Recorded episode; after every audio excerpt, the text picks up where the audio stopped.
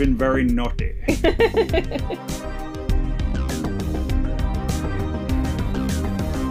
hello, hello, hello, and welcome to another episode of Scaring Sam. And yes, the beautiful one has returned. And Sam here is here as well. ha ha ha. I knew you were going to do that. I was just waiting for it. This episode, we are talking about 1985's Life Force, directed by Tobe Hooper, screenplay by Dan O'Bannon, and based on the novel The Space Vampires by Colin Wilson. Which I think it should have been called, you know. Or if they remade it these days, definitely. It sounds like a 50s horror film, doesn't it? no. Go proper cheese. Space vampires. Yes, you cannot take this film at all seriously, and you shouldn't, because it is the horniest horror film we have ever seen. The story goes it is a joint British American space mission who discover a 150 mile long alien spacecraft hidden in the tail of Halley's Comet. And if you know your space stuff, because we sound intellectual now, That technical term. Yeah, Halley's Comet comes around every 75 years. A quick note that apparently the next time Halley's Comet coming around is 2061. So when was the last time then? That must have been quite recent. I don't remember that scene in the news. 1986. So they got that wrong because this film came out in 1985. So I'm like, couldn't they have just delayed it a year? first, they find a lot of giant, human sized bat like creatures just floating around, dead and stuff, which automatically should be a red flag to people, but Yep. apparently they just overlooked that. Steve Railsback plays Colonel Coulson and he says, I feel like I've been here before. Yeah, because the tunnel looks like a birthing canal. It's very fleshy looking in here. As Sam liked to describe it, this little chamber, which looked like a glowing ship's anus, they find three ridiculously hot, naked young people inside these impenetrable crystal display cases. I guess, yeah. Colonel Coulson's like, oh, something's happening to me. Yeah, you're getting a boner, mate. And then some other horny astronaut goes, I've been in space for six months and she looks perfect to me. So, 30 days passed apparently, and find everything is Torched. torched. Everyone looks like beef jerkies, but surprise, surprise, all the hot, young, humanoid people, they're perfectly intact. So they send them down to Earth to the European Space Research Centre. I don't know if that's a real thing. And of course, Chaos ensures. And they bring in Peter Firth, who plays Colonel Caine, which they really should have worked with the names there because you've got two colonels, one's called Caine, one's called Coulson. Not remotely confusing when they share a screen together. So he's brought in once Space Vampire Girl, who's literally called in the credits Space Girl. She breaks free, wanders off, drains the life force out of people, and when she drains the life force out of people, they come back as like withered husks who then drain the life force out of people and become youthful. It's basically Space Vampires. It's literally It is what it says on the tin. Yes. And she goes wandering off, and they bring in Colonel Caine, who is the SAS, and aside from this dodgy, receding, curly ginger hair, is meant to be a hard bastard. And you know he's a hard bastard because he wears a turtleneck under a leather jacket, under the heaviest trench coat I've ever seen in my life. Yeah, it was a bit of a, a strange selection of clothing. I, I guess this is the 80s, the decade where fashion died. And he's aided by Dr. Hans Fallada, played by Frank Finlay, who is essentially he's Van Helsing. He's Van Helsing fighting space vampires because he's fascinated by life after death, and he's the one who describes Space Girl as a vampire. So, what role, what job, what position you in in the European Space Research Centre? I mean, I don't understand how your fascination leads to space exploration. Anything that turns up that looks remotely dead gets handed to him. Later on, he gets delivered this medieval iron sword, which is there to kill off the vampires. It's a really terrible. Magically, it just appears in the plot. Yeah, it's basically a very terrible Chekhov's gun because it's there, mm-hmm. never no explanation. He just decided to get that delivered as he was doing his research. I guess it's all off camera. Later on, he does a phone call saying, "I killed one of the male vampires who was pretending to be this guard." It's just a Deus Ex Machina to finish the job off at the end. This film came out in 1985, but in terms of budget, let's say when it came to John Carpenter's The Thing, which came out three years prior, looks vastly better in terms of practical effects compared to this film. You got these withered husk creatures who uh, literally do look like puppets on a string. You could describe Life Force as cheap and cheerful. It's a cheap and cheerful, trashy horror film because this is made by the Cannon Group Incorporated, who are renowned for making low budget movies. Life Force, Superman 4, The Quest for Peace, and Masters of the Universe were three of their most expensive. And Cannon are ridiculously infamous for over promoting their films which never live up to expectations. Life Force was dubbed the cinematic sci fi event of the 80s. Oh, This is a decade which had Return of the Jedi, Blade Runner, of Khan, E.T. I mean, the list could go on. The list could go on, and Life is probably right at the bottom of that list. Yes. But let's get back to Space Girl. Space Girl is played by Matilda May, and she's essentially naked, full on naked, for what, 95% of this film. Yeah, it's only till the very end that we see her with some kind of clothing. Mm. which she just then takes off again. During the filming of Matilda May's first scenes, there was a suspiciously high number of carpenters and set constructors hanging around. Of course, there were. So the remainder of her scenes were shot on a closed set. Well, that should have been from the beginning, mm, Yeah, should have been. don't you think? Yes. Apparently, though, strong emphasis on apparently, May was very comfortable being naked, that she would stay that way in between filming scenes, and people would struggle to maintain eye contact with her. Yeah, I could understand why. Some people are just comfortable in their skin. Okay, this will make you uncomfortable then. Guess her age. Um, she was very young. I'd probably say like 19, maybe. Close, she was 18. Tobe Hooper, the director, thought that if she was completely waxed, May would somehow look less naked. Huh? No, I don't understand the logic there. She didn't because now her vulva was visible, which somehow made her look younger. There's no words, is there really? No. So she had to regrow a landing strip of pubes back before filming started. Right. Yeah, I don't understand the logic there. If we got rid of all her pubes, she would look less naked. No. And when you watch this film, eventually the two hot male vampires wake up because it's never really explained what their power set is, but they tend to make glass explode around them, these vampires. Mm-hmm. And they wake up, the guards start shooting at them. Of course, doesn't do jack shit. Bullets never do anything in films. Well, there was the bullets were penetrating their um skin or whatever. It, I mean, it looks like skin. It doesn't stop them though. no. And they like just keep walking. Later on, it's revealed because they apparently die in a ball of flame.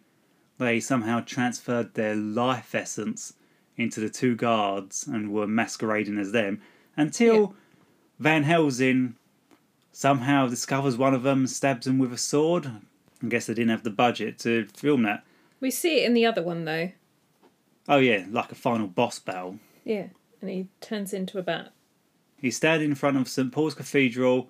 Colonel Caine has to face him, and he says something like, It would be less terrifying if you just come to me. Okay, here I come Yeah, and with then- this massive sword. All this life force spews out of him, he turns into a giant bat and then explodes. You know, standard. Yeah, not remotely difficult at all. You see the male vampires walking around, and there's a surprising lack of male nudity. And you think, oh, okay. equality wasn't a thing in the 80s, and apparently it was systemic. Turns out this was due to censorship rules at the time that forbade full male nudity. And yet you can show full female nudity. Yeah, you can have a 18 year old French girl walking around completely butt naked, but you can't show a floppy knob. I just. Sorry, I know this is a podcast, but I don't have any words to say to that. It's just. It's not one rule for you and one rule for everyone else. Like, come on. Yeah, exactly. And they even had these like skin coloured like sleeves to put on their knobs in shoots, which apparently you can see if you like freeze frame certain shots. So they they couldn't even be naked on set, but she could. And let's face it, it's a male dominated industry, so a lot of these people on set, like the set designers and the gaffers and the cameramen, were men. And in amongst all that is one young, potentially vulnerable, naked 18 year old girl. And I think this is reflected on the screen because, seriously, this film is so ridiculously horny. And never have I ever seen so many men sweaty like that. They're not having sex. Like there's sex sweat on screen. That's a completely different thing. This is just sweaty faces. like, why are there so many sweaty faces? Yeah, I think it starts with that exploration in space with all the male astronauts. And then when they get Space Girl into what? The examination room because she's unconscious at the time, you just have this really horny security guard who just wanders in there. Do you reckon? Sorry, do you reckon there's there's someone that's been hired to spray people's faces to make them look sweaty? They must do. And uh, where does this myth come from that you get that sweaty, not just when you have sex, but when you're horny? I mean, they what they have to emphasise the point. I mean, their, their eyes kind of give it away. And I mean, no acting is that good. They're clearly the male actors themselves were just looking at Matilda May with their big horny bug eyes, and let's emphasise that by spraying them with sweat on their face. Obviously, you shouldn't be taking this film seriously, but at some points I was like, "What's happening? Like seriously?" like when you've got the security guards, and then he decides that he's just going to go in. that doesn't look good either because horny guardsmen creep in on some unconscious young girl. Mm, Didn't no? They said they were going to be cutting her open. Did they? I'm sure they did. Oh, they said they're going to examine her, but they could be just poking at her or something. Yeah, but if if they had decided that she was alive, in a way, they would have stuck her up to like monitors and stuff. I don't know. I think they're pretty lax in the 80s because, in terms of quarantine, they play fast and loose with that. She wakes up, sucks the life force out of him, although he enjoys it. He turns into a withered husk and they just barge their way through. I mean, there could be some dangerous pathogen in the air. There could be some virus from I mean- space. The the situation of where this of like the building though that they're in, it is basically just an office. Well, let's just say that the European Space Research Centre is not NASA. I don't know if NASA was doing a favour doing a joint British and American space exploration because, yeah, it's a really ugly office block. Mm-hmm. Which probably. Oh, yeah, because it's the 80s. They're just smoking freely in the office. So there's probably dirty tobacco stains on the ceilings and everything. So, yeah, security, quarantine, everything is very lax. Very lax indeed to the point where Space Girl can just wander off. Wander off into London Park somewhere. Well, some of the security guards have a little joke, don't they?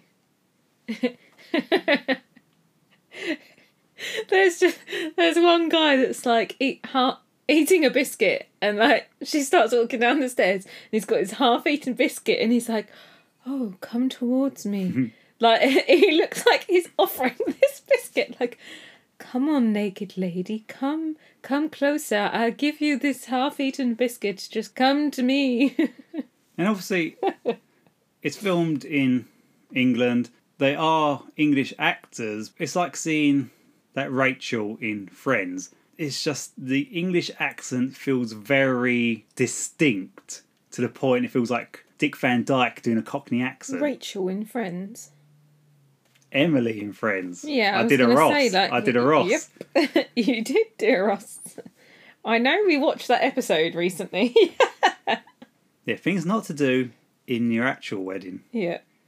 The English accent in place, especially with these guardsmen, it sounds really, really like Cockney, doesn't it? It sounds very forced. Mm. I mean, maybe that's how we sound to our American listeners. Maybe, but in our ears, it sounded like it's like, "All right, darling, you want a biscuit?" It didn't sound quite like that to me, but okay. And around about this point, Colonel Coulson, he's found to have survived the Churchill in the sole escape pod. There's a budget, and there's only one escape pod on this ship, and he used it. And he's brought to the Space Research Center, and he has the most epic wet dream you have ever seen on screen. I wasn't aware that we needed to see that, but I guess it serves for plot reasons. He fantasizes seeing Space Girl in a gothic crypt because, of course, she's a vampire. And she does end up in that crypt anyway. Yeah, underneath St. Paul's Cathedral. Yeah. And it's revealed that somehow Colonel Coulson has this connection with her. Ooh. Never wholly explained. Because they say that they've been to Earth before. Maybe one of them had mated with a human before, and he is a descendant of that human, so he's part them. But that's the only thing I can think of. Like, you're one of us. Yeah, but it's You're like it's us. literally one sentence and it doesn't lead to anything because it's right at the end of the film. If they visited Earth before, because obviously the space vampires created the myth of vampires, so I guess they come to Earth every 75 years. But the level of destruction they cause in the third act, surely every time they visited, we would be on the brink of extinction and then they allow us to repopulate. But how much could the human race repopulate within 75 years? So, Coulson, he has this epic wet dream, which I guess for the actor was the best day on set ever. His nocturnal emissions that are so intense he wakes screaming that maybe he actually blew his balls off. Okay. So you're pointing that out. The thing that in that scene I don't understand is why the doctor and Caine are literally just outside the door waiting. They're not even in the office, they're just in the corridor. And he's like, I don't remember, it was a nightmare. Sure, sure it was. Space Girl is now occupying a body of another woman to lure men. Again, why? She doesn't need to occupy the body of another beautiful woman to lure men. She was pretty much achieving that job as it was. I think later on it's it revealed that her body is actually in that crypt in St Paul's Cathedral, and then a part of her can possess other people. mm-hmm. But at the time when you're watching it, that's not explained until later on. You're just going, what? So she needs to possess this body to lure this middle-aged farmer, I guess, because he looks like a farmer. And also, if she was caught by authorities, she could overpower him. So again, logic, people. There is no logic in this film. No, stop thinking of it being a serious film, James. But I think they were trying to uh, take it seriously. I mean, if they had the budget, which is on level with like a main a major studio production, they would have taken it seriously. Hmm. But it, the, even the score, because we watched the international version, which apparently is it's longer, so it apparently fills in the plot holes. There are still plot holes, so God knows what the theatrical version was like. But it reintroduces, uh, I think it's Henry Mancini's score into it again, and it is definitely not a horror score when you No. start watching it. It's not a horror score. It's like you're watching a 50s serial of Flash Gordon on the radio or something. That's what it sounds like. I mean, I wouldn't say it's like dated, but it's definitely more sci fi. But music does change things. like if you had a different score underneath, it could have felt slightly different throughout. Yeah, but you're watching it and it's like, oh, we're going on to a, some dainty little joint through space. Ba ba ba ba ba ba. It's like you're watching Captain Scarlet or something, or Thunderbirds. but and then you've got all these horny vampires flying about. Sweaty faced men chasing them. Colonel Coulson and Colonel Caine, again, very confusing, sharing the same screen together. They go on their little adventure to find Space Girl, and this is where they. Because, for plot convenience, Colonel Coulson has this psychic link to her, so you can see visions of what she's doing. So he can tell the audience stuff like, oh, she has possessed the body of this woman. Her name is Elaine or something. And, oh, he, she got in a car with this license plate. So they discover she's a nurse, and they go there, and the Doctor Armstrong, I think his name was, is played by Patrick Stewart, and he was making bald men sexy before Jason Statham ever did. Although somehow he looks older in 1985 than he does now, I think it's the hair. because he hasn't completely shaved off the Yeah. head, and he's got the glasses as well. This leads to a scene which, oh my god, has not aged well at all, where Colonel Coulson literally slaps the shit out of her to get information. Well, I think it's already emphasised she was previously possessed, but this guy, this actor, goes completely overboard in every scene. Yeah, what what does he say though? It's almost like she's asking for it, that kind of thing. it's something like, "Oh, it's okay because I can read her mind, and she's a natural masochist and wants me to hurt her." So he essentially goes on to sexually assault her because he's then tearing off her clothes, slapping the shit out of her, and then he's looking over to like Colonel Caine because he's in the room anyway, and he's like, "If you don't want to stop me, you have to. You might as well leave." And he says something like, "Oh, it's fine. I'm a natural voyeur." What? What is this scene? I mean, what? You're watching it and you're like going, what the hell am I watching? Yeah, I think we did make a look at each other at that point. Like, what's going on? Is this really happening? I know there's an issue these days about wokeness and being progressive and it's getting completely overboard, but then you watch something from 1985 and you think, oh, okay, yeah, we have come a long way since then. What? What? I mean, she's they're trying to get information out of her, like they're trying to find the location of where Space Girl is. Apparently, because of plot convenience, Colonel Coulson can read minds. He can read that she's a masochist, but I know she's withholding information from me psychically, and I have to beat the shit out of her to get it. Right. And again, it's just another excuse for seeing a half naked woman again. Uh, he no, she's not naked. No, half naked because he tears her clothes off, don't he? Until she's in her underwear. She's in like a nightdress kind of, or slip dress or something. But then again, in the earlier scene, she's like lifting up her skirt as well. Oh, And then she's like describing it, going, oh, she's showing her panties to the farmer. this leads to Dr. Armstrong, Patrick Stewart, and this is where I guess I just phased out in a disassociated state because he's trying to make out that maybe this sexual offender with the mind of a child may be possessed by a space girl, but somehow Commander Coulson and Caine are aware actually Patrick Stewart's lying. Well, I got that though. I didn't get. it. I must have phased out. I mean, I put two and two together. Like, why would it be this guy that's locked up? It surely be someone that's controlling all these people, you know, that has the keys to all their rooms. and this leads to hearing Patrick Stewart going, he's been very naughty.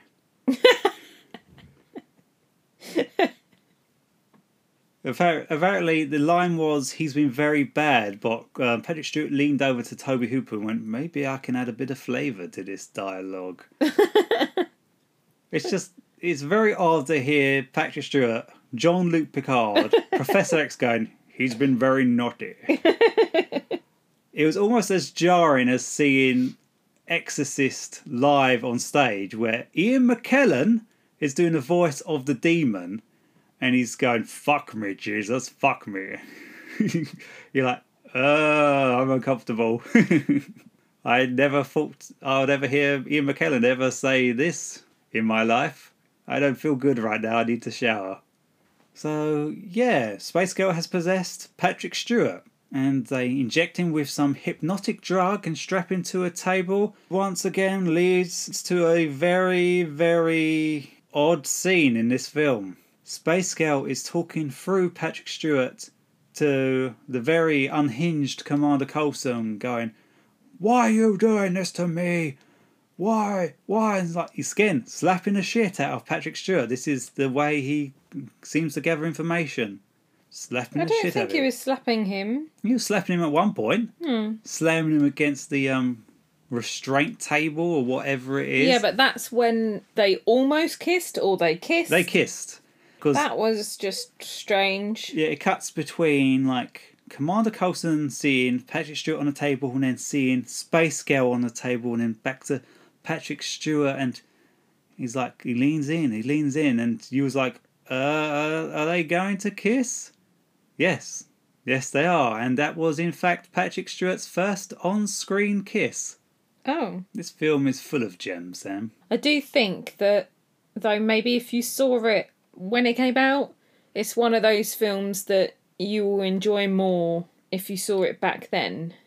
Know, it was a decade full of like corny slasher films Mm. where the women tended to not have three dimensional characters and were just there to whop out their jubblies and then get killed. So you could say it's kind of, kind of, in that demented way, progressive that the main villain was meant to be this strong female character. Going back to London, and this is when Colonel Coulson actually reveals what really happened on the Churchill, and he had this overwhelming sense of love. No, mate, that's horniness. You're old enough to know the difference now. Okay. Oh. Is this the bit where he's like, she was the most overpowering feminine presence I've ever felt? Yes, yes, it was. this leads to clearly where all the budget of this film went. The third act. And the bit that I actually quite enjoyed. Yeah, this is where the whole film has been leading to. They arrive back in London and it is utter carnage and it is a great sight to see. It's literally, though, it's literally like between vampire and zombie apocalypse. It reminds me of a um, Lucio Fulci Italian horror film. He's the guy who's completely obsessed with eye damage. Oh. Is it called City of the Living Dead? It looks like this. You've got all these zombified creatures running amok, causing absolute carnage, and there's fire everywhere, and it's all grim and gritty and trashy looking. It literally looks like the end of days Yeah. and it's great. It's really good to see. I mean, there's a part where Van Helsing looking out of this view of London, and it's got this kind of fiery, smoky, yellow hue over London. And it looks really good. It looks great to look at. Thinking, oh, okay, this is what the apocalypse would look like if the apocalypse involved a lot of horny vampires turning people into husks when they drain their life force. sweaty thing. It's not just sweaty, horny men. Now is an indication when they've been turned because when your life force is taken from you, you turn into a beef jerky, and two hours later, the beef jerky wakes up, Suck someone else's life force. yeah, sucks somebody else's life force. They then become all rejuvenated and moisturized, and then two hours later, they then crave somebody else's life force, and if they don't get it, they just Within explode. like 30 seconds. Yeah, explode into like sawdust or something. And that's what's happening in London en masse. You've got husky things, husky beef jerkies running amok, trying to suck the life force out of people. Well, at this point, for some reason, they're now like biting and chewing people's necks off. And they're jumping on cars, they're tearing off, trying to grab at people. Fire, brimstone, there's bodies littering the steps of Whitechapel and because of the low budget, it's not it's not this polished sheen of like Will Smith driving through New York in I Am Legend, slapping the shit out of it, or no, that was something else. It looks like the end of the world would look like. It's dirty. There's dirt under people's nails. It's London. It's it's grizzled and gritty, and you're like, yes, this is where the money went because clearly it weren't the acting. Because it is wooden in most of it. It's like they only had the budget to shoot a scene once. What's causing all this carnage is the spaceship reaching orbit and it's sending the life force of the vampire bats and they're possessing people. I didn't get that bit. No, it's taking the life force from the humans on Earth. But how did that plague spread in the first place? Did it just gradually build up? Some people got their life force sucked out of them and they came back as beef jerkies Well- and run amok? At some point, they discussed that she was never actually just going from one person to another, and she was just in the crypt, basically. Yeah. So she would have been sucking people's life force out all that time. Yes, because she is the conduit for the spaceship. The life force of these people go through her first before it mm-hmm. goes into the ship. Because it's revealed over the years that the vampire bats from space have been feeding on each other to survive, and the last survivors were somehow sensed the minds of the Churchill's crew. And as they were approaching the ship, they transformed their forms into the most beautiful looking people they could ever imagine to lure them in. And apparently, Tobe Hooper wanted one of the male vampires to be played by Iggy Pop, but he was on tour at the time. Did bleach blonde hair do it for people? I don't know. Oh, oh. So she's the conduit, and they need to complete the circuit by humping, I guess. I mean, they weren't even really humping, it was just lots of grabbing at each other's bodies. and they're like somehow doing it, standing up on top of a crypt, and there's a hole where the life force pumping through, and I'm sorry, the way that you, the way that you said that.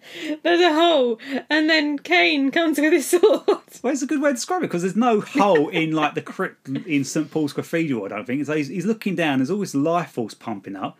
He's he's kind The of, word that you're using. but he's standing there looking down at them bumping uglies for a bit. He's grasping really tightly to his sword, the iron one, and Carlsen grabs the sword, sticks it in her back and into him, bringing new meaning to double penetration. And then they get catapulted up to the spaceship. It collects all the life force and then buggers off to Halley's comet. So that did jack shit. Colonel Caine just standing there looking up into the sky with all these bodies cluttered around. So I guess whatever anybody did in this film was futile. Perhaps this evil is so esoteric and godlike in its power that man could do nothing to stop it, and eventually the ship will return once we've repopulated 75 years later. I'm sorry, you just said that really weird. Tobe Hooper once said the film is about men dealing with the feminine mystique or the feminine terror. I'll argue and say it's actually about the power of boners dooming humanity. I honestly don't think you could make this movie any other way than this low budget exploitation style because the plot is so absurd It's just absurd. it's, it's absurd. Folks, we are literally dealing with vampires from space. Why are you saying it like that? Vampires from space. Okay. The main monster is a beautiful French woman who spends a majority of the runtime butt naked, sucking the souls out of horny men. You can't take this subject matter seriously. the sweaty faces. The sweaty sweatiness. Anyway, Rotten Tomatoes. It's a 45% audience score. It's better than Morbius. Yeah, but remember, like the older films on Rotten Tomatoes don't have as good as a score. Yeah, that's, Do it- they? it's bollocks. Unless it's a definitive classic like Hmm. The Shining or Godfather, the older the film gets, the lower its rating becomes. The tomato meter's probably a bit more um, accurate. That I I would say it's fifty-seven percent. The kind of film you get your mates around, you get the drinks in, and you just watch a completely bonkers, trashy horror film. Which again you cannot take seriously. It's there to have fun with. You have fun with this film. Sorry, I just I just thought of a really crude drinking game. Every time you see a sweaty brow on a man in this film, you will end up in hospital getting your stomach pumped. You can have a laugh with this film. If you get enough people around, I don't know, a Halloween party, you have it playing in the background. These kind of trashy 80s horror films are perfect for that. Because someone's going to walk past and be like, what the hell are we watching? That was Lifeforce. Did you enjoy it? Let us know. We do appreciate you listening, and if you do like our podcast, come, rate and review us, and possibly subscribe to us on Spotify or wherever you listen to your podcasts. It's probably Spotify. You have been listening to Scaring Sam, and we have been your host. Did we introduce ourselves at the start? Yeah, we did. Yes. Yes, yes. I'm James. I'm always Sam. You can find us on Instagram and Twitter at Scaring Sam Pod.